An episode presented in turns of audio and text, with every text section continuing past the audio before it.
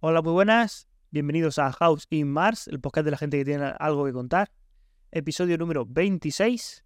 eh, un episodio en el que cruzamos el charco por primera vez. Nos vamos de España a México, ya que todos mis invitados siempre han sido españoles, incluso de una zona concreta de, de- España, y luego nos vamos ampliando. Ya somos internacionales, chavales. Eh, hoy tenemos un podcast de un poco tabú en la sociedad, del cual creo que hablaremos en unos instantes. Así que os presento aquí a Zaret Durán, sexóloga. ¿Qué tal? ¿Qué- ¿Cómo estás? Muy bien. Bien, Raúl, muy contenta de estar aquí contigo. Muchas gracias por la invitación. Pues, Gracias a ti por pasarte por aquí. Eh, ¿Qué tal por ahí por México? ¿Todo bien? ¿Todo correcto?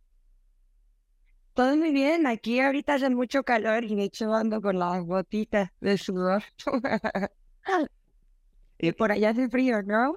Sí, estoy en un sitio que no se puede decir por cosas, pero sí, hace un poquito de fres- fresquibiris aquí, la verdad. Y es el, podcast, el primer podcast que grabamos a estas horas de la, de la noche. Bueno, que allí, eh, claro, tú, tú te habrás de, despertar, acabarás de despertar, tú te acabarás de tomar el café. Pero yo estoy aquí ya para acostarme, yo estoy, yo solo estoy acostado ya. Sí, como todo tan tapadito con... Sí, sí, sí. Sí. sí. Y bueno, eh, Zaret, ¿qué tal? O sea, eh, como se diría en mi pueblo de España, ¿y tú de quién eres? Introdúcete un poco para las personas que no te conozcan. Sí, claro que sí. Eh, bueno, yo soy eh, Zaret Durán, soy mexicana, nací en Veracruz. eh, y bueno, estudié psicología, esa fue mi primera formación, soy psicóloga clínica. Y posteriormente me especialicé, hice dos especialidades, una terapia Hakomi, que es el estilo terapéutico que manejo, y la otra en terapia sexual y de pareja. Y junto con eso tengo un diploma de sexualidad humana y varios cursos en tantra y sexualidad femenina, sobre todo.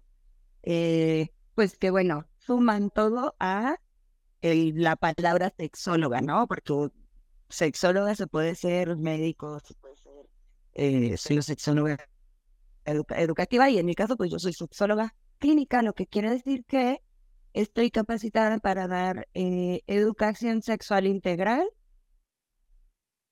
y eh, también terapia sexual, terapia psicológica relacionada a la sexualidad y terapia de pareja también.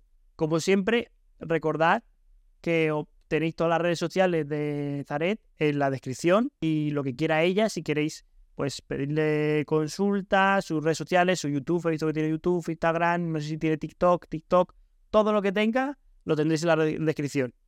Muy bien. O sea, has, has dicho que has sido, has estudiado un método Hakomi, perdona. Es, es el, Sí, así ¿eso es, qué se es? llama Hakomi. Eh, Hakomi se- eh, lo, conocemos como método de autoestudio asistido. Es una terapia de tercera generación desarrollada por Ron Kurtz, eh, que lleva eh, un estilo terapéutico en el que el experto es el consultante, en el que el consultante no es paciente, no está enfermo, no tiene un problema, sino que es una persona con el principio de organicidad, que quiere decir que tiene la capacidad y los recursos para sanarse a sí mismo y que pues requiere un poco de, pues como de guía, ¿no? Entonces ahí es donde entra el terapeuta, el terapeuta funge como un guía y el nombre es auto, autoestudio asistido. Entonces el terapeuta le asiste al consultante a autoestudiar su experiencia para entender lo que significa para él y para pues ahí llevar el proceso terapéutico, ¿no? Que es encontrar patrones, eh, creencias limitantes, heridas. O sea, que, que eres como una guía para... para no, no eres como el que le da la solución, sino es el que le ayuda a encontrar la solución. Exactamente, porque yo sé que aquí el experto, por ejemplo, en este caso, si tú fueras mi consultante, el experto eres tú. Yo no podría saber, con los breves minutos que tengo de conocerte, qué significa o qué significó un evento en tu vida para ti, sobre todo porque tú eres la única persona en este mundo que ha experimentado la vida desde tu perspectiva. Tú sabes qué se sintió, qué qué significó para ti, en dónde se sintió, qué pasó después, qué pensaste al respecto. Entonces, yo no puedo llegar y decirte, esto significa todo, porque a lo mejor para ti significa algo totalmente distinto, ¿no? Exacto. Entonces, yo lo que llego es a enseñarte, a, eh, sí, a, ayudarte a entender qué significó eso para ti, por qué a lo mejor algunos eventos los entendiste de alguna manera que te, te confundió, o bueno, no ya estamos hablando como de, de a grandes rasgos, ¿no? Pero aquí yo funjo como una guía y lo que te enseño es a, a encontrar las respuestas en ti mismo, porque pues en ti mismo están. Exacto. Qué, qué interesante, ¿no? Como, agua. como... Sí, sí, sí. Y todo este tema, o sea, lo enfocas a, la, a lo, lo que obviamente has estudiado, que es la psicología, y al tema de la sexología, en ayudar a estas personas, ¿no? A encontrar, solucionar sus problemas, ya tanto de pareja como sexuales, a encontrarse ellos mismos sus problemas. ¿Y cómo te lleva, qué- qué- cómo te lleva la vida a, a- a adentrarte en este mundo?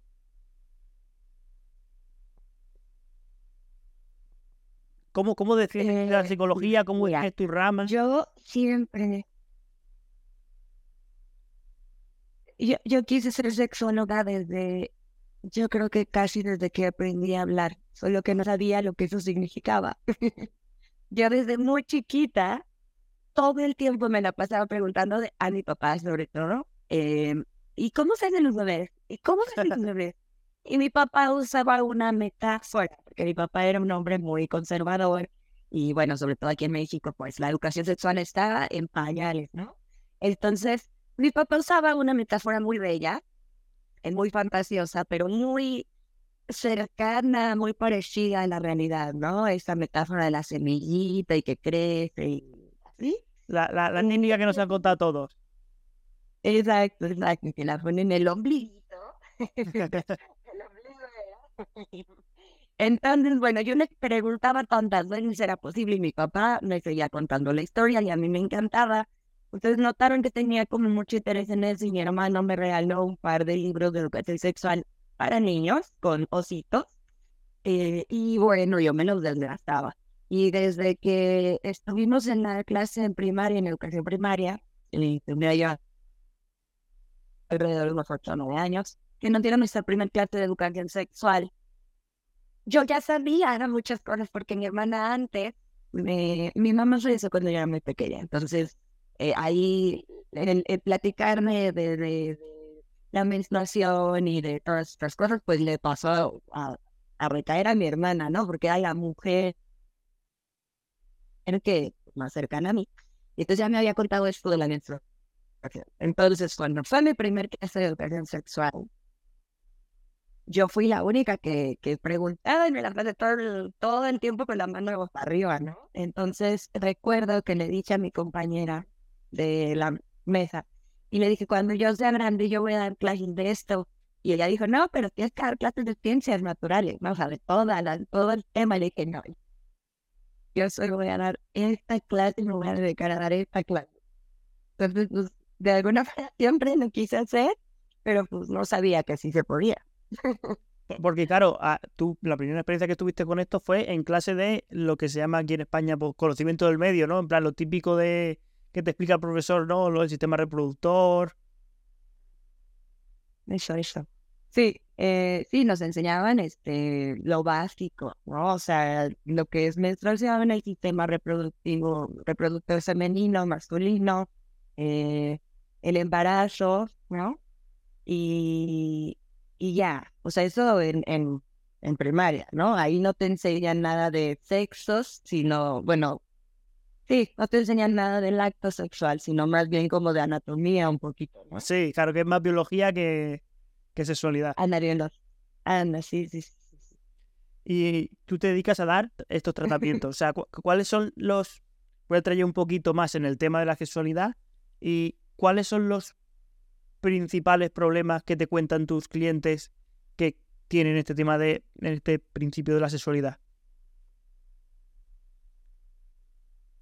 Perdona, se cortó bastante. Ay, perdón. Sí, es que claro, ¿Cuáles son los al final te- tenemos conexión eh, Europa-México, entonces eh, esto vamos, a veces, si, a si ya a veces en, a distancia cuesta un poco, cuando ya hay tanta distancia, yo creo que ya hay cuesta más. Pero bueno, eh, es la primera vez que hacemos esto. Eh, te ha tocado a ti ser la primera, o siempre se le toca a alguien. Eh, muchas gracias, pero al final va a haber unos pequeños problemas. Esperemos que a los telespectadores nos importe. Y bueno, que en el tema de cómo, cuáles, cuando dando, dando mientras que das este tipo de sesiones de ayudando a, en tu trabajo, ayudando a otras personas. Eh, sí, perdona que me levanto a las 5 de la mañana, son casi las 12, estoy un poquito ya tocaillo. Eh, mientras que das estas clases de terapia, ¿cuáles son los principales problemas que te cuentan tus clientes, tus pacientes, que mantienen en, en, el tema de relaciones sexuales? O sea, no sé si será eyaculación precoz, no sé si será eh, que no se llegan o que no, o sea, que no llegan al punto de climas, que no te llegan a determinar, que no se le levanta o yo qué sé. Mm, sí. Eh, la verdad es que, y sobre todo en México, es difícil que la gente llegue a, a terapia con un tema mm, digamos, que, que es fácil o, o, que es rápido de solucionar, ¿no? Aquí, desgraciadamente, no tenemos mucho la, la, la cultura de venir a terapia para tratar lo del día a día. Mm. Entonces, lo que más llega a consulta ya son temas eh, en donde su vida sexual es prácticamente nula o, oh. ya está impedida, ¿no? Eh, sí vienen a consultarme sobre todo varones que tienen algún evento de discontrol, ya sea de erección o eyaculatorio. Es decir, que en algún momento han tenido un evento y eso les causó tanto miedo que vienen corriendo para ver si es que eso tiene alguna implicación mayor. Algunas veces esas son, digamos, como que las consultas breves. Pero lo que más llega a consultas que a mí, en mi, en mi experiencia, son casos que tienen que ver con trauma. Eh, por eso muchas veces me, me dicen, eh, ay, sexóloga, y como, como piensan en lo kiki, ¿no? Ya, sí.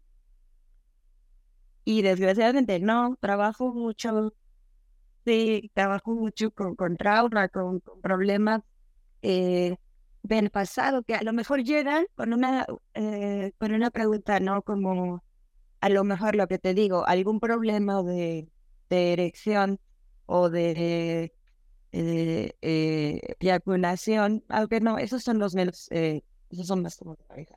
Pero cuando llegan con problemas de erección, por ejemplo, generalmente nos vamos muy, muy atrás, ¿no? Es, es este tipo de, eh, de temas que más me llegan en cuanto a sexología.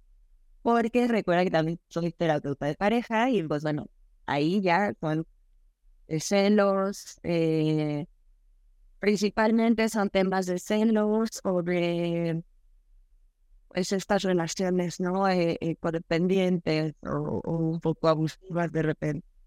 Eso es lo que más me llega ah, te llegan sobre todo parejas que no sé cómo son capaces de controlar los celos. Eso lo veo mucho últimamente en redes sociales, ya que ahora mismo se ve que con el móvil pues es un boom y el control del móvil en la pareja es como algo, en TikTok por lo menos es como, se ve como lo normal, cuando es una violación de la intimidad y de la propiedad privada pues bastante grande. Sí, y hemos normalizado bastantes cosas. Eh, sobre todo aquí en Latinoamérica, se ha normalizado llamarle a tu pareja el tóxico, la tóxica. No sé si ustedes también utilizan esa palabra. Ah, bueno, vaya. ya con llamarle a, a tu vínculo amoroso tóxico y aceptar que, ¿no? que hay ahí un grado de adicción a la toxicidad, estamos como sociedad. Hay que, hay que replantearnos las palabras que ocupamos, por favor, porque que, el amoroso tiene tóxico. Exacto, pero porque se coge como ese cari cariño a lo que te puede hacer daño. ¿Por qué llegamos a ese punto en el cual bueno, pues eso, llamar tóxico, tener un tóxico, es lo que queremos, no queremos una relación sana, como que te da como esas emociones como una red social, ¿no? Que te las da buenas, malas, buenas, malas y no solo buenas. Exactamente. Tú lo has dicho. Eh, llegamos a, acostumbrarnos, por eso se habla tanto de los patrones que tenemos, ¿no? Eh, nosotros siempre vamos a tender a buscar lo conocido, lo, familiar. Eso es lo natural para, el ser humano, para el cerebro, porque eso significa supervivencia. Eso es lo que yo conozco, eso es lo que yo, toda mi vida ha sido familiar y algo que es ajeno a mí, me da confianza, yo no lo sé manejar, no sé si pertenezco, no sé, como que no me encasa la pieza, ¿no? Entonces, cuando yo llego eh, tanto, llevo tantas relaciones en este patrón tóxico, ¿no? De, de sufrimiento, en donde yo voy repitiendo, repitiendo una herida, que es lo que hacemos cuando repetimos patrones, eh, me acostumbro a que eso es lo que yo necesito para sobrevivir. Yo le llamo eh, la, la, los, la receta, ¿no? La receta del amor. Nosotros todos tenemos, eh, recibimos de nuestros cuidadores, de nuestros padres o de nuestros cuidadores, que nos ayudaron a sobrevivir desde el día cero aprendimos a sobrevivir por nosotros mismos, nos dieron cosas como regalos y heridas. Todos tenemos heridas, todos tenemos regalos, ¿no? Aunque no haya habido regalo, hay regalos, el regalo de la ausencia, ¿no? Aunque eh, no haya habido eh, heridas, está la herida de, no prepararme para la vida, ¿no? O sea, todos tenemos. Entonces, mis cuidadores me enseñaron la vida y lo que es el amor o, lo que es la familia, lo que es a lo que yo pertenezco.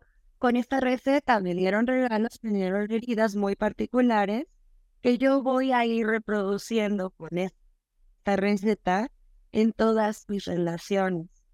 Y si yo me vinculo mediante mis heridas, mediante este, este, esta receta, y esta receta no es algo eh, sano, ¿no? Si no tuve un apego sano, pues bueno, voy a estar repitiendo y repitiendo y repitiendo ese apego no sano que tuve desde mi infancia. Y así es más o menos como, es por eso... nos acostumbramos a lo tóxico. Es, por eso que, bueno, en muchos, eh, pues te salen en TikTok o en YouTube vídeos de psicología, en plan, aprende a ligar con mujeres, en plan, ellas buscan a su padre, porque claro, su padre es el que le habrá dado esos regalos y esas faltas, entonces tú tendrías que dárselas igual para que se atraerle, para gustarle a su cerebro, no a ella. Sí.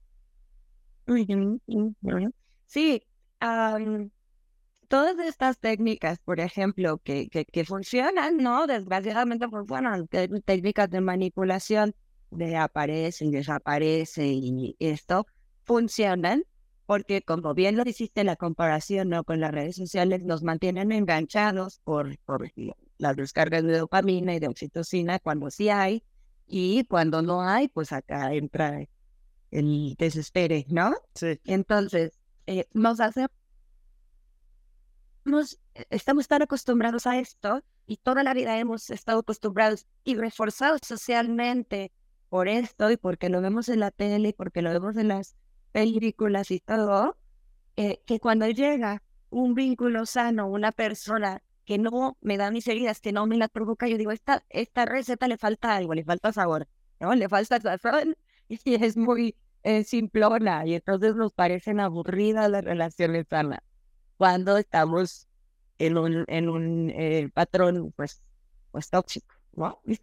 Exactamente, o sea, y al final lo que intentas, o bueno, conseguirás, pues seguro que eres una profesional increíble, genial, eh, eh, es, convertir estas, estas relaciones tóxicas en este tipo de relaciones sanas. O, dices, mira, aquí no hay solución, lo mejor es que cada uno vayáis por vuestro lado, y curéis y, eh, y encontréis a alguien que de verdad os valga la pena.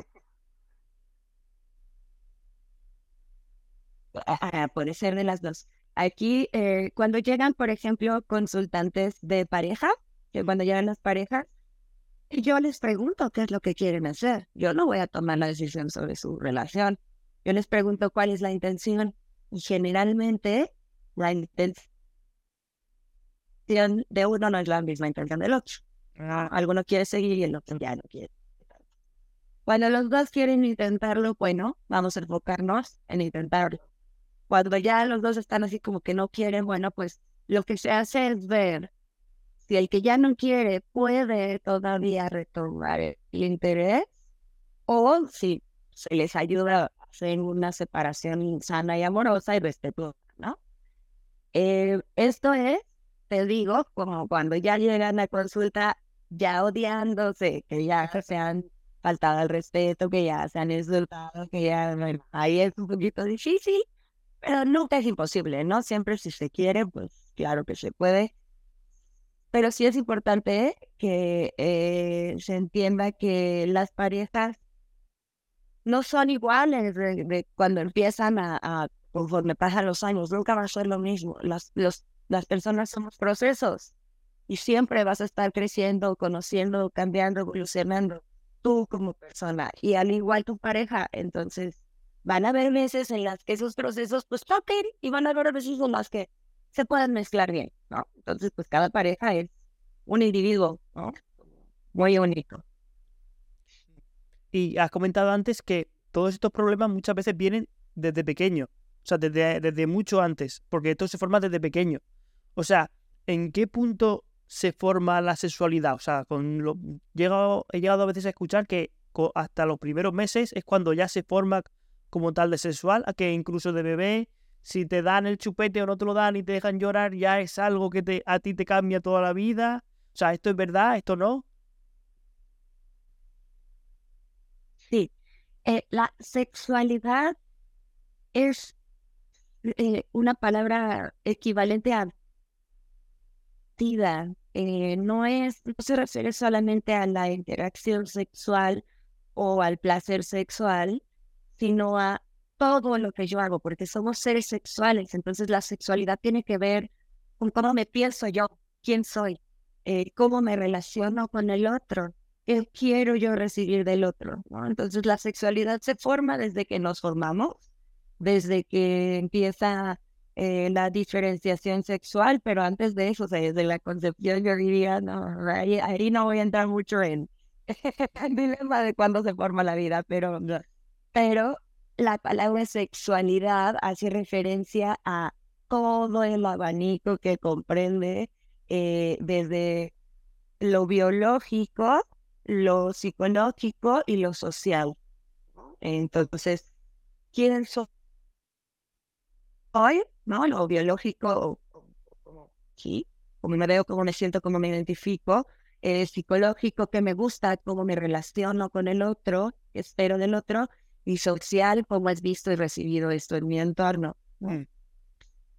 Entonces, pues bueno, la respuesta es desde siempre. Ahora, si hablamos de eh, el placer sexual, eh, desde siempre, eh, los órganos sexuales, pues desde que se forman las terminaciones nerviosas, son receptivos a, la estimulación.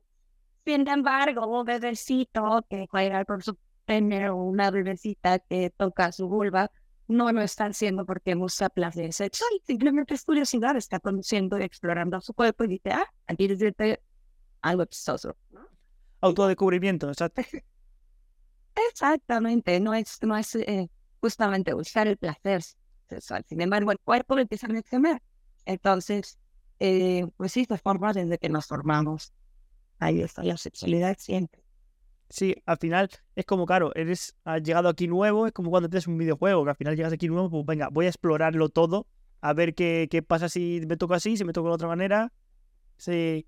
De, hecho, hace poco eh, me salió en TikTok un caso de dos hermanos gemelos que eran hombres, el cual uno nació con los órganos eh, reproductores masculinos bastante destrozados y un, bueno, esto lo tendrá que, no sé si será muy conocido. Eh, hubo un científico loco que le dijo hace un, no sé si era por los años 40 o 30, que dijo, pues vamos a cuidar, a criarlo como una mujer, a ver qué pasa. Y de hecho, durante toda su vida eh, le dieron hormonas, lo le reconstruyeron como una vulva y demás, pero que a lo largo de su vida como que él era hombre y siempre se había identificado como hombre, aun criándolo desde pequeño, comprándole juguetes de mujer en esa época, O sea, que al final es algo que básicamente llevamos dentro. Incluso aunque te críen de una manera, si, si eres, por lo que yo entendí, si eres hombre desde que naces, pues eres hombre, aunque tengas el cuerpo de mujer o y demás. Aunque no tengas genitales masculinos, aunque no tengas eh, la, producción de esas hormonas, ahí estamos hablando de identidad sexogenérica. Es el, el software, digamos, ¿no? Es como, cómo yo me identifico y quién soy yo aquí qué me siento, qué siento que soy, hombre, mujer o no me físico con ninguna de las dos. Esa es mi identidad sexo genérica.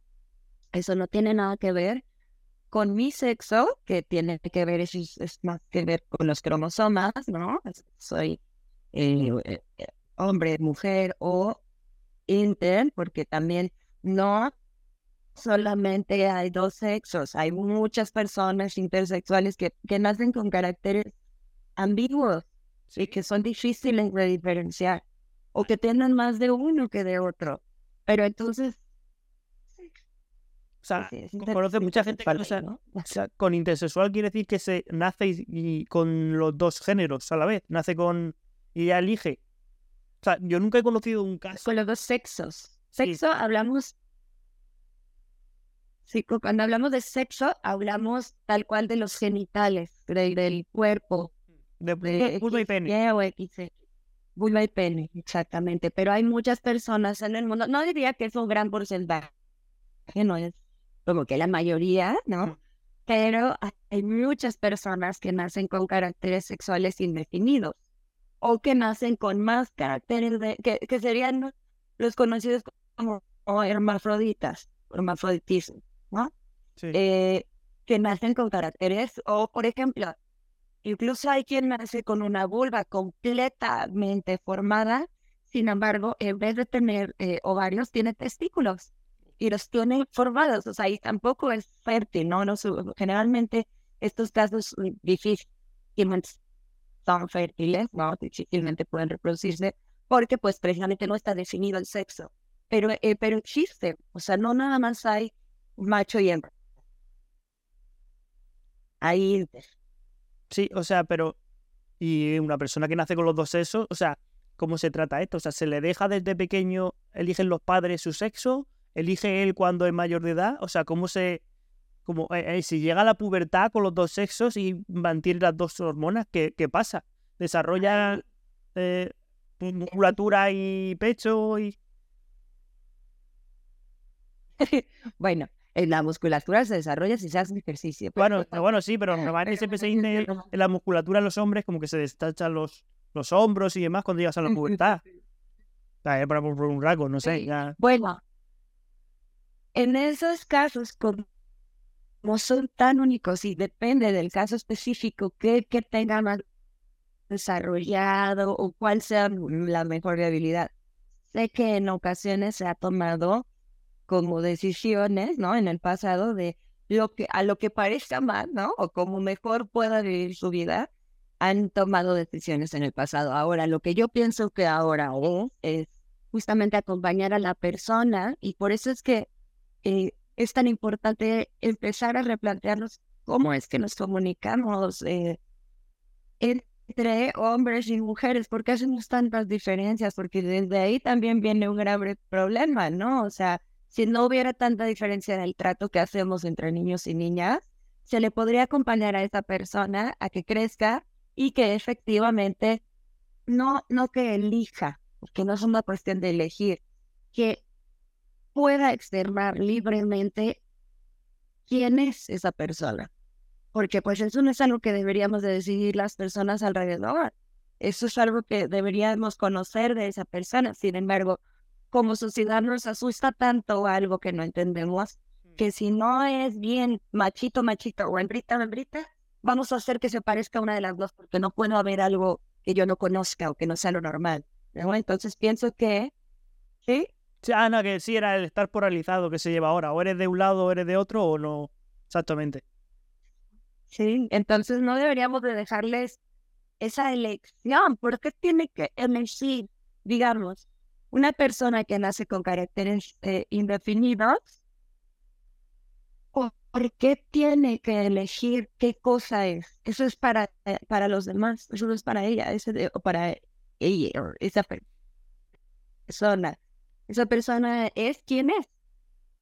Y el, el eh, al final el definirse como uno u otro es la necesidad de, lo, de los demás para saber cómo se refieren a esa persona, pero la persona no necesitaría entrar a un bando o a otro, ¿no? Es a lo que me refiero.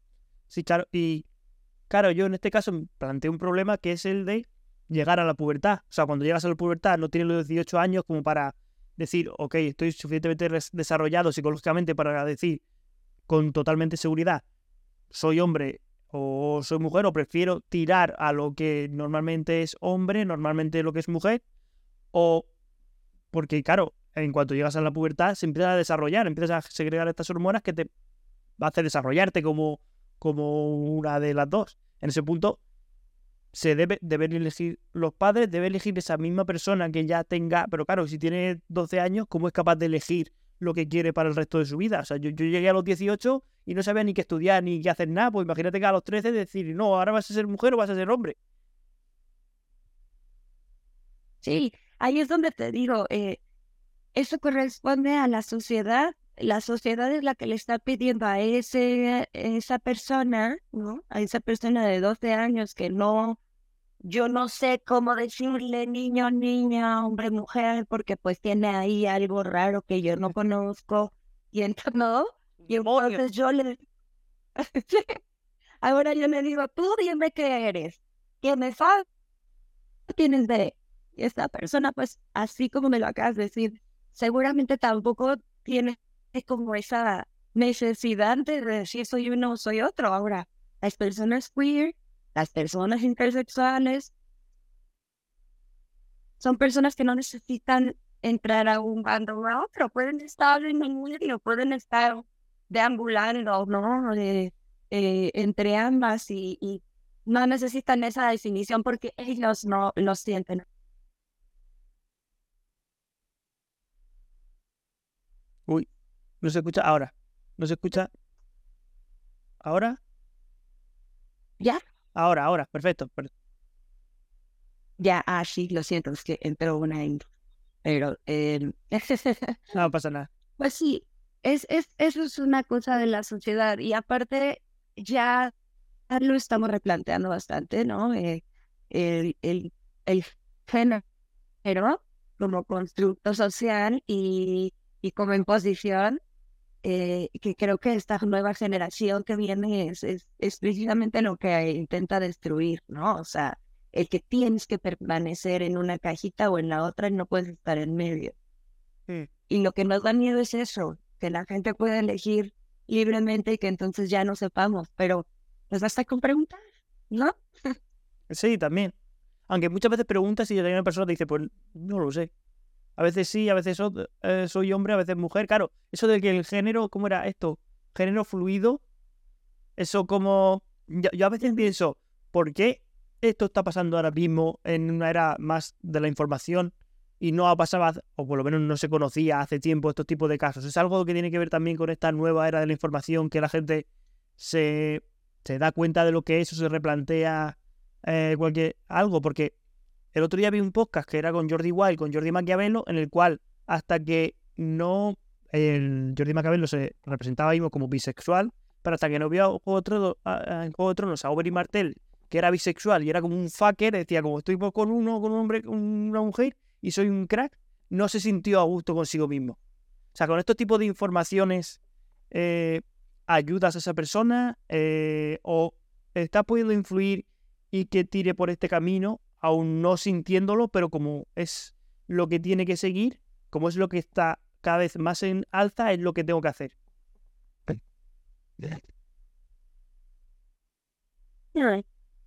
Mira, lo que pasa no es que sea lo que se está no más hoy o que hoy haya más homosexualidad o que hoy haya más eh, eh, géneros fluidos o mm. no. Lo que pasa es que hoy hay más apertura y hoy hay más comunicación y hay más foros donde lo puedo yo externar. Eh, si te das cuenta, hoy en día hay muchas cuentas de Instagram, no solamente hablando sobre su sexualidad, sino sobre algunas condiciones médicas, por ejemplo. Yo he visto varias personas que hacen como awareness de, de condiciones médicas que tienen, ¿no? Mm. Personas que usan una prótesis ocular, por ejemplo, y que si antes fuera algo muy tabú y que trataran de encontrar un ojo que fuera lo que se viera más normal o parecido a lo demás, ahora usan cosas con glitter, con colores, con un pececito, ¿no? O sea, hoy eh, la gente se abre más a, a hablar sobre su realidad porque ya tenemos un foro en donde podemos expresarlo abiertamente. Antes, lo único que veíamos en, medios de comunicación era lo que nos daban súper filtrado y todo era bonito y estético y perfecto.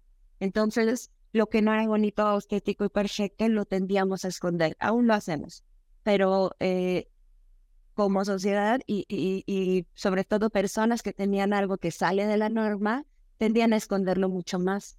Hoy ya hay más apertura y hay más libertad y hay menos un poco violencia hacia las personas que se expresan con libertad. Entonces hoy ya tienen la oportunidad de hacerlo. Ahora, ¿está influenciando esto a los adolescentes? Y pues claro, es que es, es la nueva ola, ¿no? E, es, eh, como sociedad siempre hemos vivido estas etapas, o sea, si estudiamos toda la historia, hemos tenido etapas en las que hay muchísima apertura, libertad. Eh, pensemos en los griegos, en estas cosas muy destapadas, ¿no? Y prácticas sexuales muy libres. Y después épocas oscurantistas en donde vienen de trapos por todos lados que no se me vea ni la nariz y me tapo todo, ¿no? O sea, la sociedad ha ido cambiando y evolucionando, pero no siempre ha sido así, ni siempre ha sido así, ha ido así, a veces muy libre, a veces muy restringida. Entonces, hoy hay más libertad, hoy hay más capacidad de hablar y de decir, esta persona soy yo, y voy a encontrar personas que sean afines a mí. Por lo tanto, lo vemos más normal. Entonces, claro, perdón, claro que las nuevas generaciones van a tener en el chip, ¿no? Eh, que está bien explorar, está bien ser tú mismo, que no tienes que encajar, entonces es más factible que exploren, sí, pero ¿qué tiene de malo eso? ¿Qué tiene de malo que tengan libertad de conocerse como quiénes son, sin el juicio de quiénes deben ser? Exacto, exacto. Yo prefiero, yo, claro, veo que hay una mayor aceptación hacia cualquier factor, porque antes siempre era como que tenías algo dentro, ¿no? Algo que decías, uff, pues yo lo mismo soy tal, pero sigo este camino. Yo lo mismo soy tal, pero sigo este camino porque es lo que todo el mundo hace, ¿no? En plan, la mentalidad de rebaño de eh, cásate, ten hijos, eh, estudia, ve a la carrera y haz lo que hace todo el mundo, porque si lo hace todo el mundo es que tiene que ser lo mejor. Pero claro, cada vez hay más, libertad de expresión, o sea, o por lo menos más de democratización con gracias a internet, porque ahora eres, subes un vídeo a TikTok diciendo, pues hoy me gusta tal, y te puedes llegar a tener un montón de visitas. Puede no gustarle a nadie porque tu contenido es una mierda, pero puedes llegar a tener un montón de gente y ayudar a esas personas que también tienen lo mismo que tú, que si te pasa a ti, también le puede pasar a otra gente. Exacto. Exacto. Yo te puedo compartir que eh, yo tengo, tengo un, un, diagnóstico muy reciente de TDA, ¿no? Eh, TDA, psicóloga y todo, pero como les digo, no, TDA, trastorno por déficit de atención. Mm, vale. Ya. Y lo que te puedo compartir en mi experiencia es que al principio recibí un diagnóstico es duro, siempre es duro. Por lo tanto, yo por eso en mi corriente terapéutica no hago diagnósticos. Eh, y cuando yo recibí el mío, lo que hice fue ver en las redes sociales páginas que hablaban de este tema y cierto que hay muchas que hablan como de las cosas negativas de tener TDA, pero hubo muchas otras que me ayudaron y que me hicieron sentir como más eh, ah, autoapapachada, ¿no? Bueno, apapachar, este, querida, ¿no? Sí. Como, eh, sí, como, como entenderme mucho mejor, saber que no soy la única que pasa por eso. Que, que, no, que no te sientes, perdona la expresión, un bicho raro en plan, oh, madre mía, tengo TDA, soy aquí lo peor, soy lo peor. Pero no, pero que hay un montón de gente y tienen una vida normal y van a comprar al mercado como tú y se llevan el paquete de filete como tú y lo hacen, que no pasa nada. O sea, con el trastorno de déficit de atención es como que intentas enfocarte en algo y no puedes. Te aparece una mosca y uh, te quedas mirándola cómo, cómo es eso. Sí, digamos que una persona que no tiene TDA eh, tiene el hipotálamo como si fuera un, eh, un guardapuertas de un, de un club nocturno, ¿no? Sí. Esta persona que dice, tú sí entras, tú no. Eh, y una persona que, y así va eh, eh, haciendo los estímulos, ¿no? Solo deja pa- pasar estímulos que son interesantes o buenos o útiles para esa persona. Eh, la- las personas que tenemos TDA, ese guardapuertas se emborrachó y se cayó por ahí, no sé, no está, no existe, lo despidieron. Entonces entra todo sin un, este, un filtro y, y todo, todo nos confunde, nos, nos distraen, ¿no? Son demasiados estímulos. Entonces eh, es difícil enfocarse. ¿Y eso se puede eh, entrenar? ¿Se puede enseñar? ¿O eso ya es algo que tú te quedas para siempre? Que siempre lo vas a tener, es eh, una forma en la que trabaja tu cerebro, pero se puede aprender a trabajar con tu cerebro de la forma en la que tu cerebro funciona. Así es como funciona la terapia en general, no solamente en este caso en específico, sino cuando vienes a terapia para cambiar algo, para que te den la respuesta de algo, no, vienes como para entender por qué te pasan las cosas, por qué actúas de una forma o por qué reaccionas de alguna manera. Y al entender de dónde viene, tomas conscientemente la, la decisión de si quieres hacer un cambio con eso o no. Si quieres que te deje de importar o no, si quieres que te deje de, de doler o no, si quie- qué quieres hacer con eso, ¿no? Igual con el TDA, eh, pues yo, bueno, dije, bueno, ok, mi cerebro funciona de esta manera, es un poco más difícil, tengo ciertos eh, retos, ¿no? ¿Qué voy a hacer? Bueno, pues voy a buscar estrategias que me ayuden con eso. Y sí, puede. eh, Exacto. Yo, yo soy muy defensor de eso, de que, bueno, te dicen, tienes este problema. Bueno, si me pongo a llorar, no voy a ganar nada. Voy a ver, buscar qué soluciones puedo tener al momento. Y ahí mismo me dan una, noticia fatal. Y es que ni, ni paso por ese tiempo de duelo de decir, no, no, no, no, no. Y digo, vale, ok, la solución es esta, esta, esta y esta. Tengo que hacer esto, tengo que hacer lo otro. Eh, este problema se soluciona de esta manera. O sea, no, no, es algo que considero muy bueno. Aunque también llorar es bueno, ¿eh? También llorar es parte del proceso de sanación. Sí, yo Sí, me cuesta llorar, ¿eh? Yo antes que llorar ¿Oh, me, sí? me- me- me hago un nudo aquí y digo, vale, tira para adelante. uh, debe ser difícil afrontar las cosas siempre con fortaleza. Sí, Y sí. llorar es un Me, recurso. me voy a poner a llorar ahora, me pongo a llorar ahora, ¿sabes? En plan, Sí, eh, empezar, ¿está? no, no es un podcast, es una terapia, te he engañado. Eso veo. Bueno, eh, eh, hay muchas personas a las que les cuesta trabajo llorar y esto también viene de un concepto social. Tenemos asociado el que la persona que llora es débil. Sin embargo, pues se necesita bastante fortaleza para poder llorar y darnos esa contención. ¿no?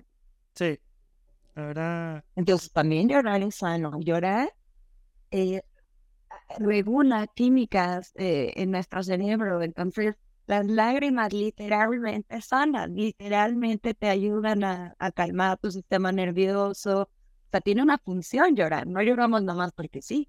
El cuerpo llora por algo, ¿no? Es una reacción biológica. la verdad que cuando estás muy tal, dices, lloro un rato Sí, y empieza, y como que tu cerebro hace. Y automáticamente te tranquilizas y dices, venga, va, voy a seguir para adelante. Pero no, hay gente que veo que llora en exceso. O sea, le pasa cualquier cosa y dice, me pongo a llorar. Y yo, pero vamos a ver, para. Eso también le hace eso como un bloqueo. O sea, no es una solución para todo.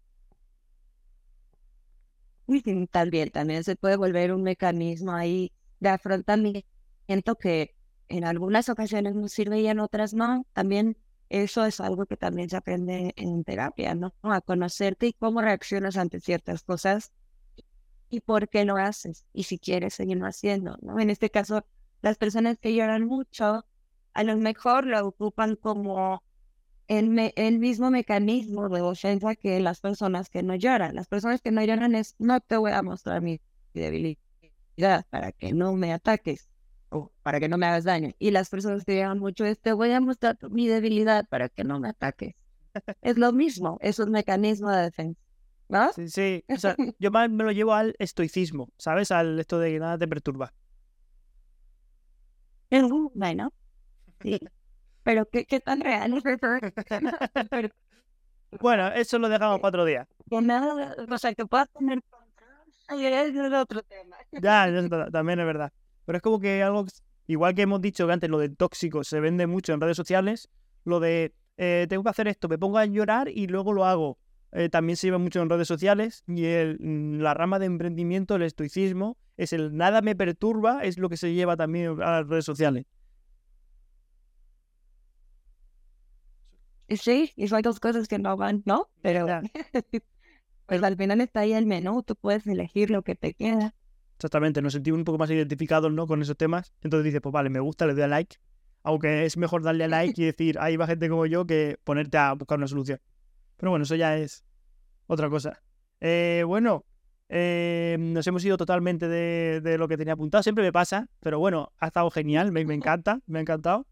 Eh, vamos a mover un poquito más por la senda que tengo aquí apuntado. Y es, vamos ya a hablar algo más, eh, pues eso, de, del tema ya más mantener una relación sexual. O sea, cómo dice la ciencia que voy a, poner el, ejemplo clásico, que es la relación sexual entre hombre y mujer. O sea, y si luego quieres, pues hombre, y- es que hombre y hombre y mujer y mujer, pues claro, yo no lo conozco. Entonces, claro, yo sé eh, hombre y mujer, es lo único que puedo hablar. Eh, ¿Cómo se debería llevar una relación sexual entre hombre y mujer? O sea, porque yo noto que el hombre, eh, su llegar al clima es como mucho más rápido y es más físico, pero la mujer es como más psicológico, ¿no? O sea, yo creo que desde que conozco a la mujer ya empieza el orgasmo, ¿sabes? O sea, ya como le hablo, cómo es mi punto de, pues de eh, confianza, de mi punto de estatus social también, es lo que empieza ya la mujer a llegar a ese punto. ¿Me equivoco? bueno, para empezar, me gusta cómo lo pones desde la mujer lo empieza a vivir desde mucho antes. Sí, generalmente, no, voy a decir que todas las mujeres, pero generalmente y socialmente o educado, involucramos mucho más que el gozo sexual en una interacción sexual. Eh, vemos a estas eh, parejas, sí, parejas sexuales, como eh, posibles parejas románticas, ¿no? No siempre, no todas las mujeres y ya cada vez está mucho más aceptado. Pero y entonces, entiendo muchas de las dices que la mujer va consiguiendo sus placeres desde el principio y me gusta más que estés como consciente de que el placer es de ella, ¿no? Que ella es la que va a tener el orgasmo porque es una capacidad suya. ¿Por qué? Esto no viene desde eh, una onda, eh, mala onda para los hombres, sino que neces- necesitamos como sociedad de entender que el placer es propio, que uno no le da placer al otro. Y desde ahí entender que el hombre no es el responsable del placer de la mujer, porque también eso es una gran carga que Ay, justo, se- justo se había que- quedado, se ha cortado en lo mejor que estabas diciendo. Sí. Bueno, tienen esta carga, ¿no? De ser el el gran amante, el dador de orgasmos, eh, dejarte con las piernas como Bambi recién nacido, todas esas cosas. Y entonces, ¿qué pasa? Que si ella no conoce su placer y nunca en su vida ha tenido un orgasmo, eh, todos los que estén con ella son mal amantes. No, no, no necesariamente. El placer es propio. Entonces, ¿cómo se debe de llevar? Desde entender que yo tengo mi, mi placer, yo sé cómo tenerlo, yo sé cómo se siente mi cuerpo bien, y eso lo voy a compartir contigo. Y eso hablamos de hombre a mujer, eh, mujer mujer, hombre hombre. Así, como personas, como individuos, entender que yo tengo mi placer y contigo siento un vínculo que, que eh, del, del nivel de complejidad que yo quiera ponerle, que me invita a compartir mi placer contigo. Y desde ahí ya no es un a ver qué me vas a hacer, a ver qué te voy a hacer, te voy a sorprender, me vas a sorprender. Es un juego, es un baile, es una invitación a a ver qué te gusta y a descubrir qué le gusta al otro, ¿no? Eh, porque tampoco todo pues tiene que ser hablado, ¿no? También se vale descubrir, también se vale experimentar, explorar el cuerpo, pero pues bueno, entender que ya todos sabemos o deberíamos o vamos a conocer nuestro placer propio. Exactamente, que, exactamente. Me gusta cómo lo has definido, que es como una batalla de a ver qué te hago yo a ti, qué me haces tú a mí, en vez de estás en ese punto, eh, deberías eh, buscar pasárselo bien, porque además es que en ese punto muchas veces, por lo menos los hombres, estamos en plan, madre mía, que me está haciendo esto, no sé qué, no sé cuánto, eh, y estás con ese estrés mental de me voy, no me voy, o sea, tengo que hacerle esto, tengo que hacerle lo otro, no veo que no le gusta, que no le gusta, porque también hay mucha falta de comunicación y más si es algo más esporádico, como que la mujer no se va a poner muy a contigo, ah, pues mira, me tienes que hacer esto, me tienes que hacer lo otro, como si fuera eh, un esquema. Sí, sí. ¿Sabes qué?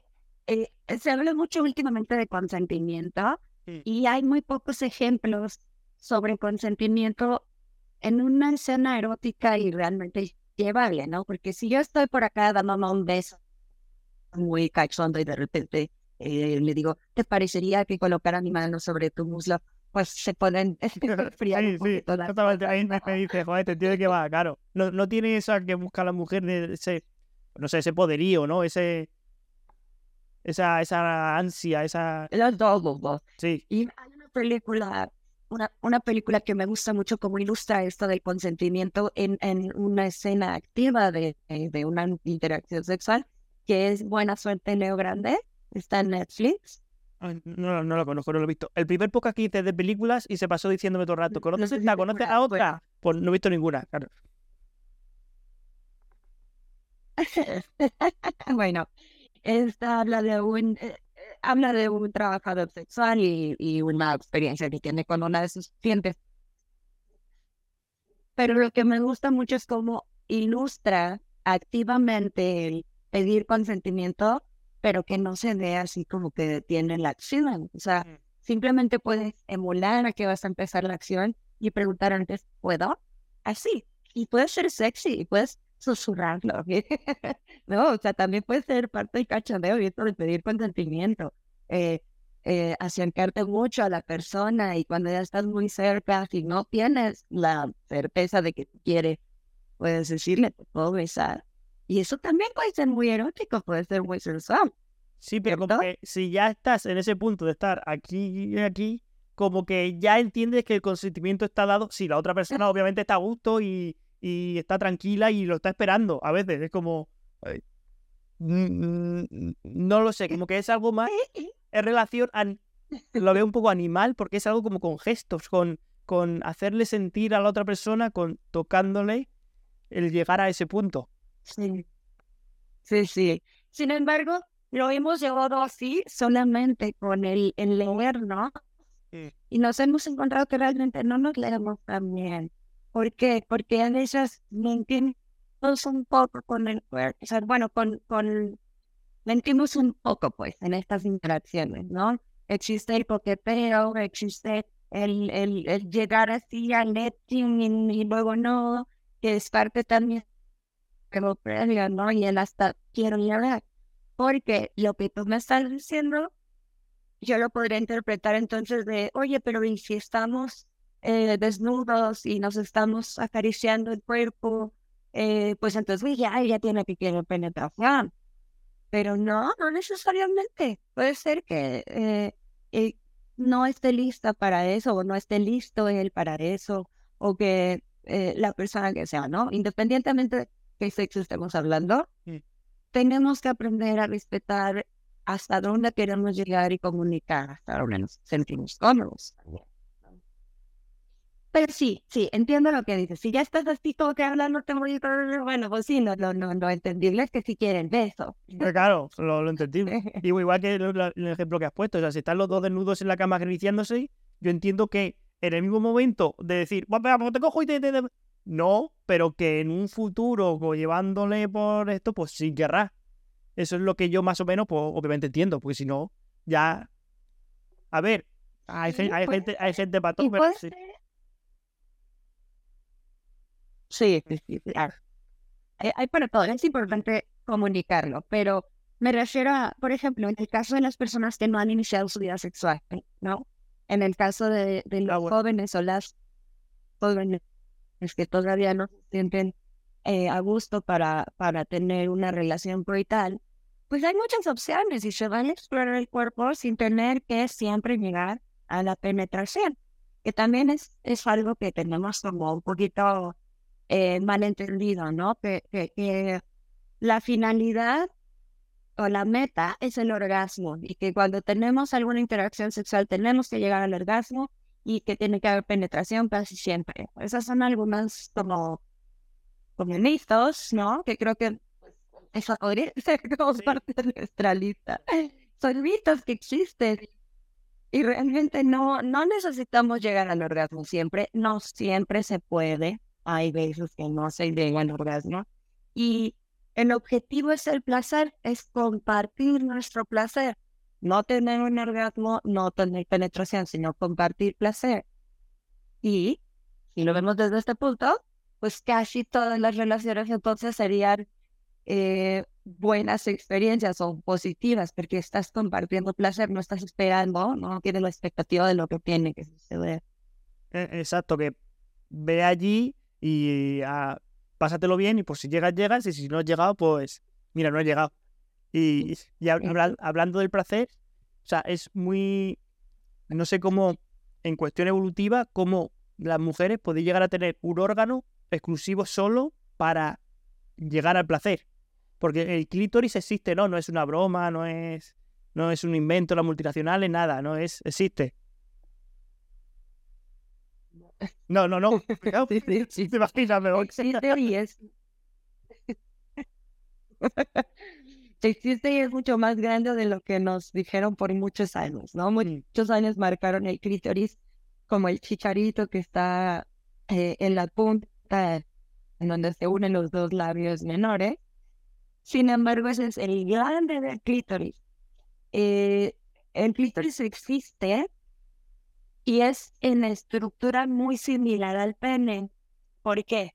Cuando se forma el feto, cuando el embrión se va volviendo feto, hay una, eh, o sea, en, sus primeras etapas es asexuado, ¿no? O sea, no, bueno, heterosexual, o bueno, no, no, no, no, todavía no se forman sus órganos sexuales.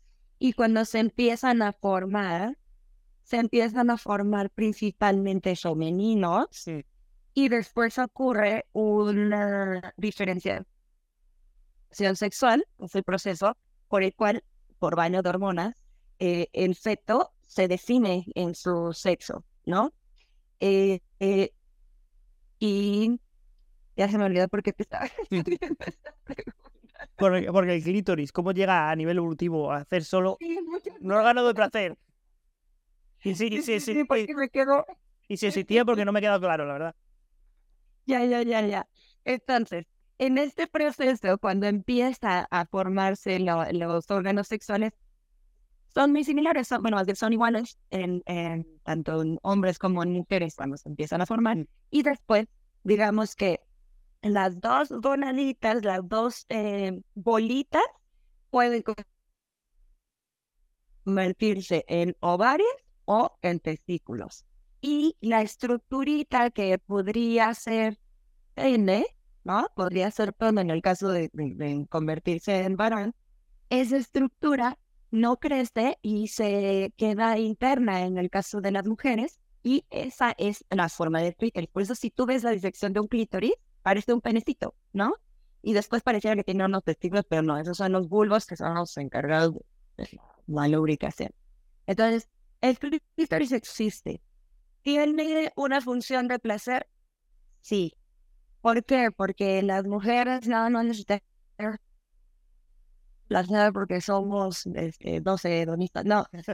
Porque el orgasmo femenino favorece la concepción. Es decir, cuando nosotros tenemos un orgasmo, eh, ocurren contracciones involuntarias del útero. El útero es la, la matriz eh, donde se forma el bebé, tiene forma de pera. Mm.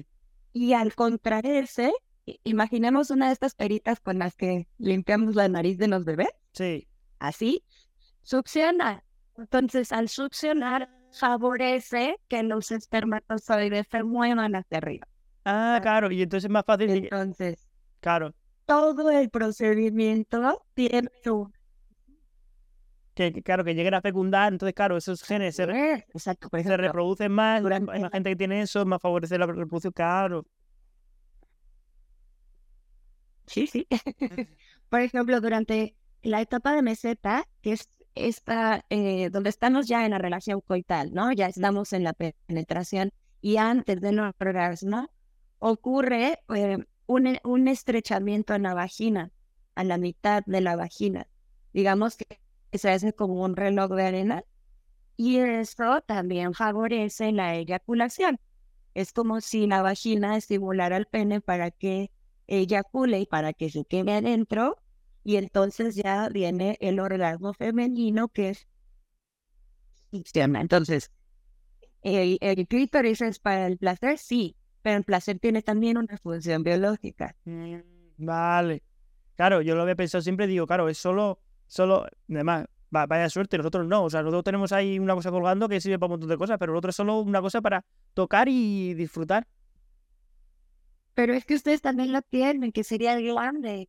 Su glande, o sea, la punta del pene, Sí, es sumamente sensible y es por placer, o sea, esa es la parte que más les genera placer, que más sensible es y que más favorece la eyaculación y el orgasmo en, en ustedes. Lo que pasa es que lo tenemos en diferentes formas y no entendemos que finalmente el placer de ambos y el orgasmo, biológicamente hablando, pues tiene una función de, eh, de fertilidad, ¿no? O sea, de favorecer la fecundación tanto para ustedes como para nosotras. O sea, favorece que su glande sea sensible para que haya eyaculación. Favorece que nosotras tengamos esas contra- contracciones uterinas para que haya la, la concepción. Y favorece que haya placer en, en el sexo para que queramos tener relaciones sexuales, ¿no? si nos doliera lo mismo nos haría, pues si nos extinguiríamos, claro, y dice, no a hacer algo que me duele.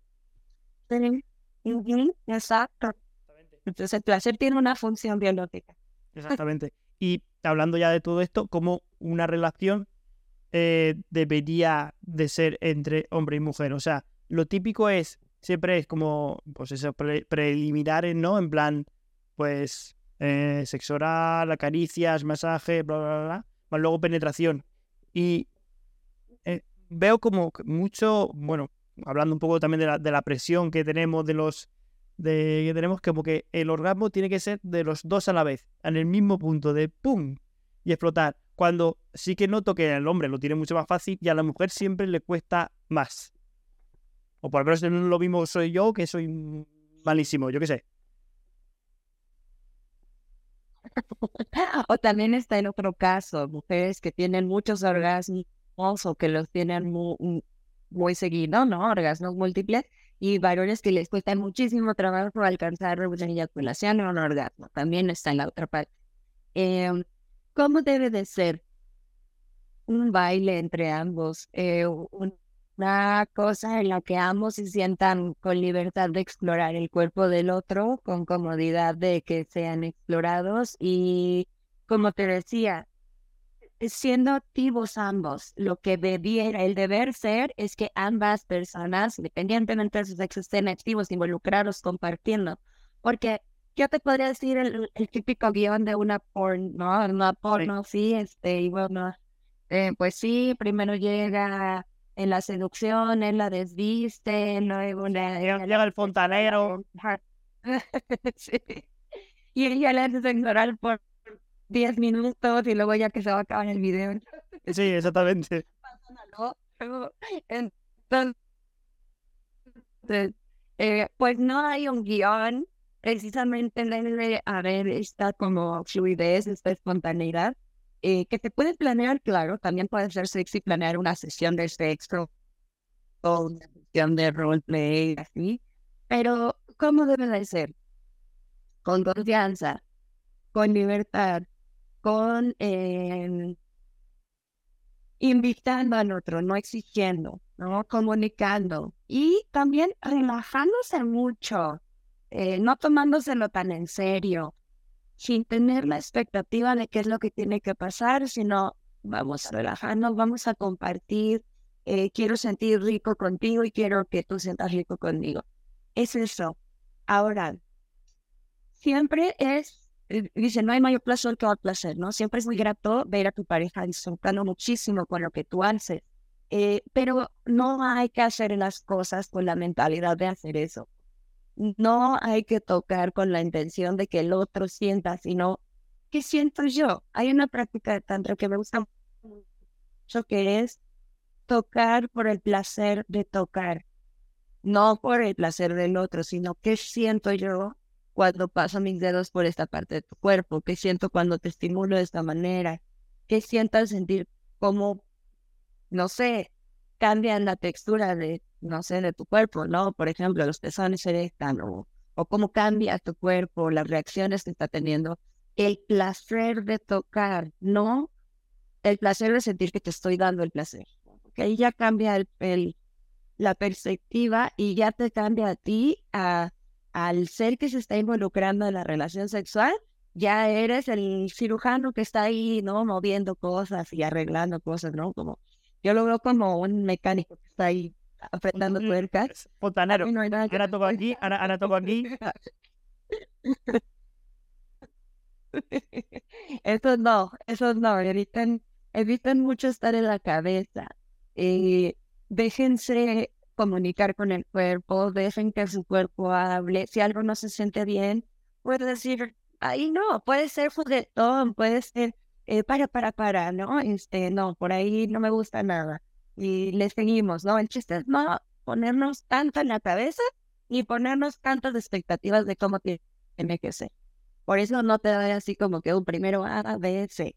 Pero ahora ya diciendo esto, siempre tiene que haber eh, un juego previo, hasta para los rapidines, ¿no? Es así de que te agarro aquí en las escaleras. El juego previo, ¿cuál es? La invitación en la miradita, el vamos, ¿no? Ahí está el juego previo, ahí se va entendiendo. Cuando empieza lento, pues bueno, el juego previo, entonces es más lento. Cuando tenemos más tiempo de disfrutar, pues podemos experimentar más. Ahora, la penetración no tiene que ser, como te digo, siempre en lo último, ni tiene que ser de continuo, puede ser un ratito al principio, luego paramos, jugamos más y luego otro ratito, ¿no? Entonces, la receta de cada quien. Y has comentado antes el porno, claro que el porno, la pornografía, como que ha hecho mucho daño, bueno, por lo menos en la gente que conozco y he tenido estos temas de conversación, en la expectativa que tiene que ser o en lo que la mujer le tiene que hacer a él. Que hacer a él. Porque se piensan ya que todas son actrices porno súper entrenadas, la cual te va a venir, te va a hacer X y tal, tal. Que muchas veces no habrá tenido tantas relaciones sexuales y te lo encuentras y pues, pues, pues, pues hacer lo que, lo, lo, que pasa y ya dices, ah, como esta no, O sea, yo noto que, que, que, ya se crean, como has comentado, expectativas súper altas de lo que va a ser para lo que, claro, y que no se llega a disfrutar nunca bien. Por lo menos desde la gente que yo conozco, que a mí nunca me pasa eso, yo voy a disfrutar, pero eh, noto, noto eso, el porno y estas expectativas eh, pueden a largo plazo hacer un daño en nuestra sociedad debido a esto, o sea, debido a que el tema de eh, relaciones de pareja sanas, como he comentado al principio y demás. Sí, mira, yo casualmente daba una clase de, material sexualmente explícito en el diploma de sexualidad mm. y eh, ahí mi postura es un poco neutra, porque para para oferta-demanda, ¿no? ¿Cómo mm. es? La ley de la oferta y la demanda. Si existe el material sexualmente explícito y ha existido casi por siempre, es porque hay una necesidad humana de representar ese, el deseo y el acto sexual y además de vernos. Nos gusta, disfrutamos de verlo. ¿Por qué nos gusta? Así como nos gusta ver películas de terror y nos gusta asustarnos con ella, ver películas románticas y llorar y sentirnos enamorados, ¿no? Eh, tenemos unas, unas neuronas en la parte eh, frontal que se llaman neuronas espejo, que son las encargadas de la empatía, que es el yo entender cómo se siente el otro, la experiencia del otro sin experimentarlo.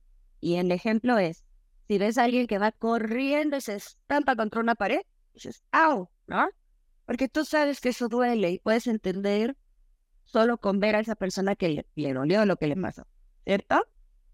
Así como en las películas de terror, pues te asustas, así como en las románticas pues, o las tristes lloras, que sabes que son actores, que sabes que no están pasando en la realidad. Bueno, cuando ves una película con una representación sexual explícita, pues hay una reacción sexual, es lo normal. Entonces, por eso existe el material sexualmente explícito. La temática representada en el material corresponde a los deseos de muchísimas personas. Y por eso se hacen esas representaciones. Entonces, es un poco como que el huevo y la gallina, ¿no? Que exacto. Eh, si existen esos materiales, porque hay gente que, hay gente que gusta de ello, pero no necesariamente, sí, hay gente que lo consume, pero no necesariamente que lo lleva a cabo. Hay personas que les puede gustar mucho consumir cierto tipo de material sexual, pero que no tienen la intención de llevar a cabo esa, esa actividad, ¿no? Eh, como, pues no sé, en el caso de los roleplays y así, no necesariamente si a mí me gusta ver que el repartidor de pizza este, llega y se pone coqueto, ¿no? No necesariamente cuando yo pido una pizza quiero tener algo con el repartidor, ¿no? dame, mi carbonara ya, pesado, en plan, póngatela. no tengo cómo parar. Sí, exactamente.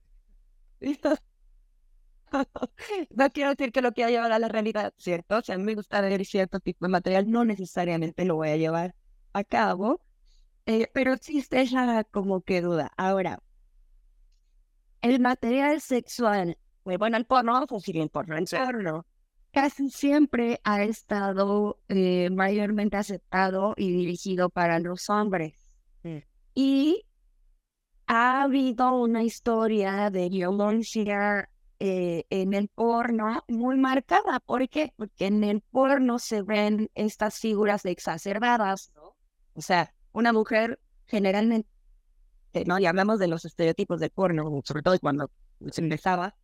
Eh, una mujer no tenía pechos, una mujer tenía pechos, ¿no? Una mujer no tiene cintura, tiene una cinturita, ¿no? O sea, todo está exacerbado. Un hombre no tiene un pene normal, tiene un pene gigante y, y en el tiro de cámara hacen que se vea Among Us, ¿no? Un elefante. Entonces, exacto. Así como en las películas de Hollywood se exacerban el aspecto del romanticismo, perdón, o del tenor, en el porno también se, exacerban aspectos de la sexualidad.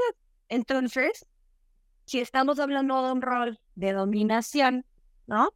Donde el hombre es este hombre muy viril, muy más y la mujer muy sumisa.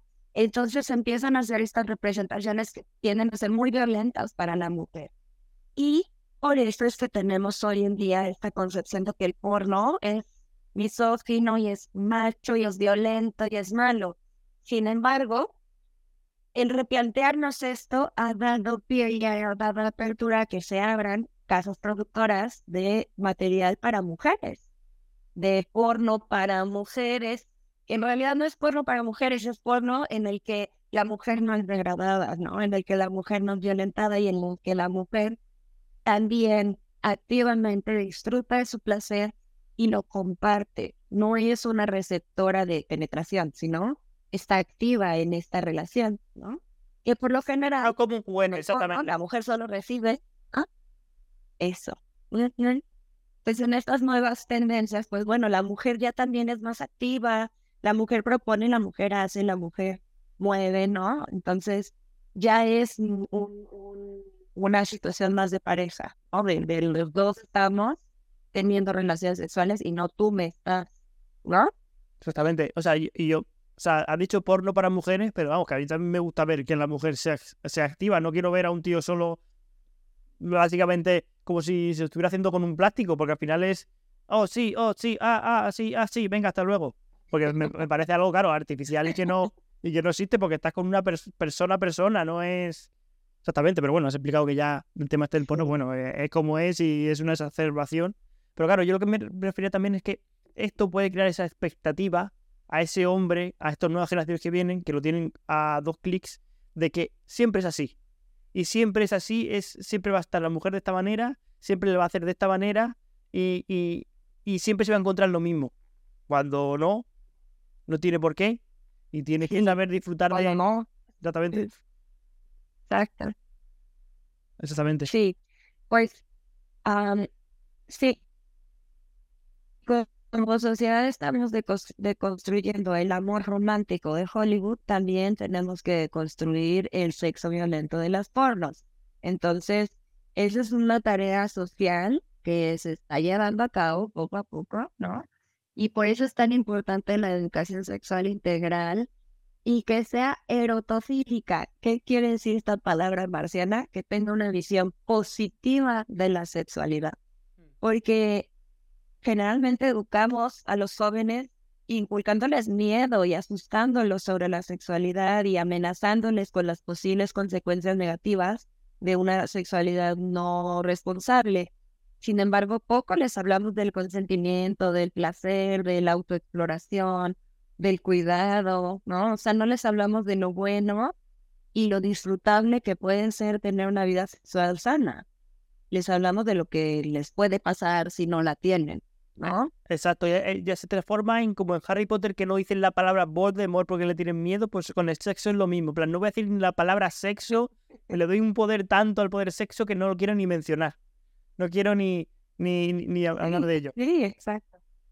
Y bueno, Exacto. Karen, estoy encantadísimo de estar aquí. O sea, pues vamos a seguir con, con las preguntas, que ya vamos a encarar un poco la, la, la recta final, que tendrás que ir a hacer cosas y tal. Y yo me te quiero ir a dormir ya, que son, vamos, mañana voy a despertar a. Mañana voy a ir a trabajar No. mañana, que es. Eh, bueno, el te- con el tema de, obviamente, una cosa que me gustaría hacer es el ejercicio eh, físico o la meditación y demás puede ayudar a mantener mejores relaciones sexuales. Sí, muchísimo. La meditación te va a ayudar a estar en mejor contacto contigo, con tus emociones, a aprender a desligarte de tus pensamientos, tus creencias limitantes, de aprender a reconocer, ¿no? Esas cosas. Entonces, la meditación te va a ayudar no solo para el sexo, sino para tu vida. El ejercicio físico te va, o sea, te va a ayudar porque, pues, para empezar, vas a aguantar más tiempo, tienes más estamina, ¿no? Tienes más aguante de estar en una actividad física y, pues, por ende, pues, mayor flexibilidad, mayor... Pero algo bien importante, también hay ejercicios que pueden específicamente mejorar eh, la función sexual de los órganos sexuales, que son los ejercicios que fortalecen el suelo pélvico, mejor conocidos como Kegel o Kegel. Eh, son contracciones voluntarias del suelo pélvico eh, y se fortalece. ¿Y qué nos va a ayudar a tener un mejor suelo pélvico? Para los hombres, bueno, para empezar, todos estos ejercicios pues irrigan sangre a esa zona, ¿no? Entonces la mantienen mucho mejor y tonificadas. Y eh, al momento de tener un suelo pélvico, es una base firme, esos son los músculos que van del pubis al coxis, pubocoxigios, ¿no? Van todo, todo por abajo, sostienen en el varón la erección, o sea, sostienen el pene, y obviamente una base más fuerte, pues una, una erección más fuerte y mayor control eyaculatorio, eh, porque pueden controlar esos músculos y mm, erecciones más fuertes, porque hay mayor flujo de sangre al pene. O sea, porque, Y en el caso de las mujeres, bueno, los, los beneficios son ah, no, porque muchas veces el tema de la, de la eyaculación precoz puede ser también psicológico o, o físico, ¿no? En el caso físico, si fuera físico, con este tema, pues estarías ayudándolo. Sí, sí, sí, sí, sí. Y también psicológico, también, porque hay, existe ahí una conexión con tu cuerpo y, y con tu mente, ¿no? O sea, se hace la conexión también. Al conscientemente estar contrayendo y tener ahí un control, te ayuda, te ayuda ¿no? a mantener ahí como que más vale. relación con tu cuerpo. Vale, vale, mayor, sí, el mayor autoconocimiento. En las mujeres, Ah, no, no, nada, nada, sí. y en las mujeres eh, nos ayuda a evitar evitar incontinencia, nos ayuda a mejorar orgasmos, a que sean más fuertes, obviamente, porque los músculos que se contraen van a tener más fuerza, ¿no? Más irrigación. Entonces, mayor lubricación, mayores orgasmos son más intensos, eh, menos casos de incontinencia. Cuando hay embarazo, en embarazo está mejor sostenido, hay mayor eh, facilidad para, para también el parto, eh, porque hay flexibilidad en esos músculos, ¿no? Y también hay fortaleza para sostener. vaya, los beneficios son gigantescos y no solamente para nuestra salud sexual, sino también para todos los demás, porque es lo que sostiene todos nuestros órganos. Entonces, muy recomendable que hagan ejercicios de Kegel todos. y, aparte de los ejercicios de Kegel, también cosas como las sentadillas o también ayudaría a fortalecer el suelo pélvico, ya que el suelo pélvico es, bueno, los de lo que se llama en España el frontón, que es como la parte entre el órgano reproductor y el, y el ano. ¿No?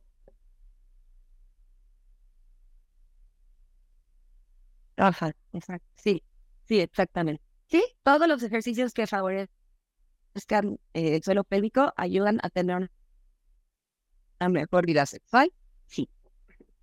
Y en tema de cuando estás haciendo, pasando consulta con tus clientes, ¿hay mucho fantasía sexual extraña? ¿Te han contado alguna muy, muy rara o, o todos normalmente siempre es algo normal?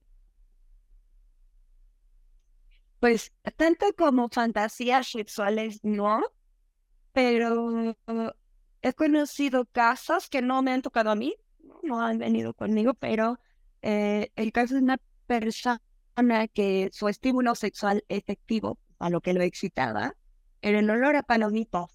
Entonces, pues era una persona que no podía ir al cine. no podía ver los pecadores porque, claro, si no acababa como... Y, pues cómo se, y cómo se llega y cómo se llega a eso, o sea, al final mantener tu primera relación sexual en el cine, ¿no? O alguna asociarlo a un recuerdo muy en algún momento de su vida. Eso, en algún momento de su vida él tuvo una un primer estímulo sexual que le provocó eh, una eh, excitación sexual y había olor a palomitas. Se ligó, ¿no? O sea, la primera vez que él se excitó, había olor a palomitas. Y lo relacionó. O sea, porque el tema del olor está muy, muy ligado a, a recuerdos, ¿no? En plan, el olor a hierba por la mañana cuando te ibas al colegio, ¿no? Y cada vez que vuelves a hierba te acuerdas de cuando ibas al colegio. Sí, sí. Sí, tenemos muy a subestimar nuestros otros sentidos, nos basamos mucho en la vista, ¿no? ¿no? Por eso nos gusta tanto, pero también somos auditivos y también eh, olfativos. La memoria olfativa eh, nos puede llevar y transportar a este momento, ¿no? De cuando eras niño y acaban de cortar la hierba. Eh, y así los olores también. Y, y también algunas palabras nos pueden detonar recuerdos, ¿no? Memorias también muy excitantes. Hay personas que su estímulo sexual es que les digan una palabra, cierta palabra. Ay, no me digas así porque ya sabes cómo me pongo, ¿no? sí, lo típico de nena, ¿no? sí, chiquita. también en España hay como un mito de los eh, alimentos, eh, ¿cómo se decía? Los alimentos que son, eh, ay, Ay, que, te, ayudan a mantener afrodisíaco. afrodisíaco, eso, que no me salía, perdón. Hay mucho mito con los alimentos afrodisíacos. O sea, ¿de, verdad es un alimento te puede ayudar a eso? Mira, si te pones a ver los alimentos que consideramos afrodisíacos, son alimentos que en su textura o forma nos recuerdan algo sexual, ¿no? Ah, un plátano. Ajá. Ah, los bueno, pueden ser un plátano, los camarones, este, la fresa puede, puede recordarnos ya sea una vulva o unos labios carnosos. Em, los ostiones también nos recuerdan a... Sí, sí, algo así. algo. Entonces, eh, tiene más que ver con eso, ¿no? Con el doble sentido y con cómo nos sentimos o la energía que nosotros le ponemos a comernos ese alimento. Sin embargo, ¿Qué alimentos favorecen? Pues obviamente eh, un queso muy grasoso no va a ser algo que te va a ayudar en una relación sexual porque pues te va a hacer sentir indigesto y así, ¿no? Entonces son alimentos generalmente ligeros que comemos como bocados, ¿te das cuenta, no? O sea, el chocolate con fresa, ¿no? O sea, por lo general son bocaditos y que al momento de comer y que generalmente se comen con las manos también. Eso te iba a decir, se come con las eh, manos, sí. Que al momento Sí, es erótico, es sensual, porque hay muchos sentidos involucrados en comer ese, ese, pongamos una fresa con chocolate, se me ocurre, ¿no? Se ve bonita, huele rico, se siente la textura del chocolate con lo jugoso de la fresa, ¿no? Este, el crunchy del, o sea, es una experiencia sensal, sensorial. Sí, sensorial, sensorial es una experiencia sensorial y por lo tanto es erótica, ¿no? el erotismo se vive por los sentidos. Entonces, em, pues sí existen los, alimentos afrodisíacos, pero tiene que ver más con esto que con el cuerpo realmente. Sí, que no te vas a tomar un repul y vas a durar dos horas. Por los exceso de cafeína. Seguro vas a tener mucha ansiedad. Exactamente. Y lo que, lo que sí que he visto es que todos los San Valentines la piña se agota, porque dicen que la piña hace que el semen sepa dulce. ¿Eso es verdad o no? Pues mira, que hay muchos estudios que dicen que no tanto la piña, sino la fructuosa, es decir, que, que coman una dieta alcalina, eh, que no tenga mucho muchas carnes, sobre todo rojas, eso puede empeorar mucho, puede volverlo muy ácido. Em, o muy amargo, muy amargo más bien. Entonces, una persona que come mucha fructosa, y la piña es súper dulce y súper fructosa, tiene mucha fructosa, eh, mejora el sabor porque pues tiene menos, menos amargura, menos acidez.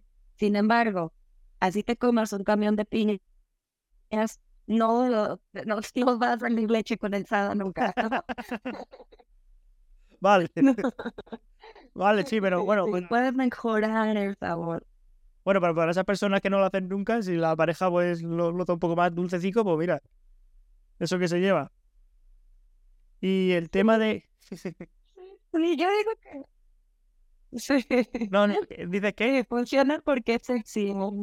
Eh, digo que funciona porque es sexy el estarte preparando, comiendo piña y anticipando a lo que va a pasar. Vale. Y si ella sabe, pues también va a estar buscando el sabor a piña, ¿no?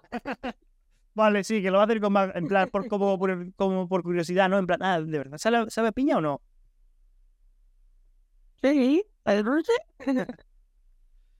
y ya uno de los temas ya para terminar, y ya te dejo tranquila, te dejo en paz. En plan, eh, el tema de juguetes sexuales siempre se recomienda mucho, o sea, o se habla mucho por lo menos del Satisfyer para mujeres, ¿no? El succionador de, de clítoris.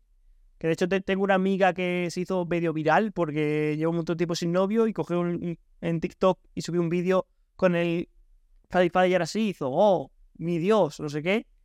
Y si lo ves, un saludo, y si no. y, pero también hay otros más, más juguetes sexuales, ¿no? De, para, para el tema de mujer. Sí, hay muchos juguetes. Hay eh, uno, uno que parece una lengua, ¿no? Que eh, emula el, sexo oral. Mm. Eh, están los succionadores, están eh, los vibradores, las balitas, bueno, dildos para introducirse, ya sea en, la vagina o en el ano. Bueno, de juguetes sexuales hay muchísimos, ¿no? Pero el Satisfyer tiene un gran éxito porque se ha enfocado en el placer de la mujer que generalmente tiene más que ver con el clítoris que con la penetración. Porque cuando hay mucha excitación, sí, y sí está este deseo de la penetración, pero, pero el orgasmo generalmente se, se, se consigue, o bueno, la mayoría lo consiguen con la estimulación del clítoris. Entonces, por eso es que ha sido tan eh, el boom del satisfier, ¿no? De los sanadores de clítoris, porque se enfocan en eso, en el, en el placer por fuera, no tanto en la penetración, pues más bien es, es placentera cuando estás no sé, ya muy excitada. Muy excitada, claro. O sea, yo, yo he conocido a gente, de hecho, que me ha dicho que su primer orgasmo ha sido con el Satisfyer, que nunca lo había llegado hasta que encontró el Satisfyer, que fue, pero que en segundos, que no era, era eh, algo mágico para ellas. Sí, es que, eh, bueno, las vibraciones que tiene y el, el, el pues sí, esta sensación como de succión, que más succión, ¿eh? No, no, o sea, si te lo pones en la mano no te va a chupar. No, no no es una aspiradora, claro. No, no, no, no se siente de hecho succión, se siente como una estimulación suave, continua, eh, súper ¿no? Que es como en realidad eh, más muchísimas mujeres, la mayoría no introduce sus dedos, la mayoría no lo hace tan violento como en las pornos, ¿no? O sea, la estimulación, un tip. la estimulación del clítoris, entre más, eh, como, como, ¿ves? O sea, no estoy apretando, entre más suavecito y rápido, mm. o cambiemos de, de eh, velocidades, mejor. Si me quedo yo por ahí apretándolo y sobándolo y sobándolo, lo, lo, lo que va a pasar es que se va a entumir. Entonces, bueno, estos juguetes sexuales lo que hacen es esta vibración muy suavecita, ¿no? Y, y continua, que es lo que hace que el clítoris uh, se, se despierte mucho, ¿no? Todas las terminaciones nerviosas. y, y, también el uso de este del Satisfyer de, para el sustituto de clítoris puede hacer que luego al mantener relaciones sexuales convencionales con tu pareja eh, retrase el orgasmo, que no llegues a ser capaz de hacerlo, porque ya te has acostumbrado a una cosa que para una persona es muy difícil de hacer o casi imposible, o no sé. Vamos, vamos espero. Mira, es diferente y sí es importante aprender a descubrir tu placer sin juguetes sexuales. Yo no es que no recomiendan los juguetes sexuales, es que son juguetes, no suplementos sexuales, ¿no? Entonces, eh, lo que hay que entender es que no podemos basar nuestra vida y nuestro placer en cómo, cómo obtenemos el placer con esos juguetes. Una persona nunca va a poder imitar, la vibración de un juguete, nunca. Entonces, eh, es importante conocer tu cuerpo y es importante saber en qué posiciones te sientes estimulada o estimular manualmente mientras estés con tu pareja o que él te estimule, ¿no? O que ella te estimule. Porque mm, sí es posible que te acostumbres solamente a ese estímulo y que cuando estés con tu pareja no llegues al orgasmo porque no sabes cómo llegar al orgasmo con tu pareja o con una pareja. Solo sabes dónde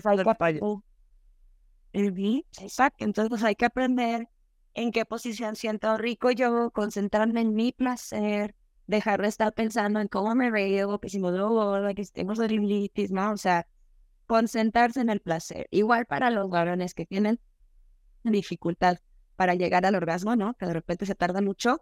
Generalmente es porque ellos están pensando en el placer de ella y están desconectados. No están pensando en su placer, que pudiera ser como, mm, suena egoísta, ¿no? Pero no. Es concéntrate en lo rico que estás sintiendo, en lo que estás haciendo y vas a alcanzar el orgasmo. No te concentres en llegar al orgasmo, porque el orgasmo es volátil y se va. Entre más lo quieres agarrar, más se va. Sí, es como la piedra filosofal, ¿no? En Harry Potter. Sí, cuanto más la quieres utilizar... Eso. Y bueno, después de esta referencia friki, eh, eh, vamos a acabar ya con el podcast. O sea, vamos a hacer ya la mecánica final. Vamos a hacer eh, que me hagas tú una pregunta, la que tú quieras y yo te la respondo, y la reflexión final. Así que Zaret, cuando quieras, si te ha dado tiempo a pensar algo o si no, por pues nada, pasamos a la reflexión final. Eh, ¿Qué es lo que me quieres preguntar? Yo te preguntaría, em, ¿qué es lo que haces tú para demostrar amor. Yo soy una persona que valora mucho mi tiempo. Entonces, pasar tiempo con esa persona es el mayor gesto de amor que yo tengo. De hecho, como que el tema de mantener una relación sexual de aquí y tal, no lo veo súper importante, pero el ponerme con una persona a ver una película de chill comiendo palomitas sí que me cuesta, ¿sabes? En plan, si lo hago eso contigo es que te valoro, si no, o, no, ¿sabes? No, no puedo. Ok, muchas gracias. Entonces tu lenguaje del amor principal parece que es el tiempo de calidad. Exactamente. E, ¿Eso, ¿Eso es que estoy bien o no? ¿Eso como psicóloga? sí, es, es precisamente tu, tu mayor eh, lenguaje del amor o el que mejor habla es tiempo de calidad. Oye, pues mira, está bien. Bueno, Naret, encantadísimo de haberte traído. Eres espectacular, me lo he pasado genial. Eh, se nota que eres una experta y que conoces un montón del tema, obviamente. Y una charla increíble. De, de... Siempre digo mmm, NX que es de mis favoritas y es de mis favoritas, porque me esperaba estar un poco más nervioso, porque es un tema caro que, ¿cómo es eso? Tabú y demás, ¿no? Un poco eh, por lo típico, ah, exceso, ah, pero no, ha sido genial, elegante, buenísimo, me ha encantado. Así que, muchas gracias. Si, si quieres decir tu reflexión final, y aquí terminamos. Ok, sí, muchísimas gracias. Yo también me la pasé excelente, Raúl, muchísimo gusto. Y una reflexión que les voy a dejar es, todo, todo fuera es una, un reflejo de cómo es adentro. Entonces, mis relaciones se van a ver reflejadas con la relación que tengo yo conmigo misma. Entonces, si tú quieres mejorar tus relaciones, si ves que tienes conflictos para relacionarte sexual, románticamente o amistosamente, eh, mejora tu relación contigo misma, contigo mismo, y te aseguro que tus relaciones con los demás van a mejorar también. Oye, pues muchas gracias. Muchas gracias, porque eso defiendo yo mucho en todo, en todo, a lo largo de todos los podcasts, defiendo mucho el mejorate tú y va a mejorar todo a tu alrededor. O sea que va muy ligado con este podcast, fíjate sin saberlo cómo hemos congelado. Sí. Y, Mira, sí. Y muchísimas gracias. Así que nos vemos. Gracias por verlo y llegar hasta aquí. Te quiero. Bye. Gracias. Chao.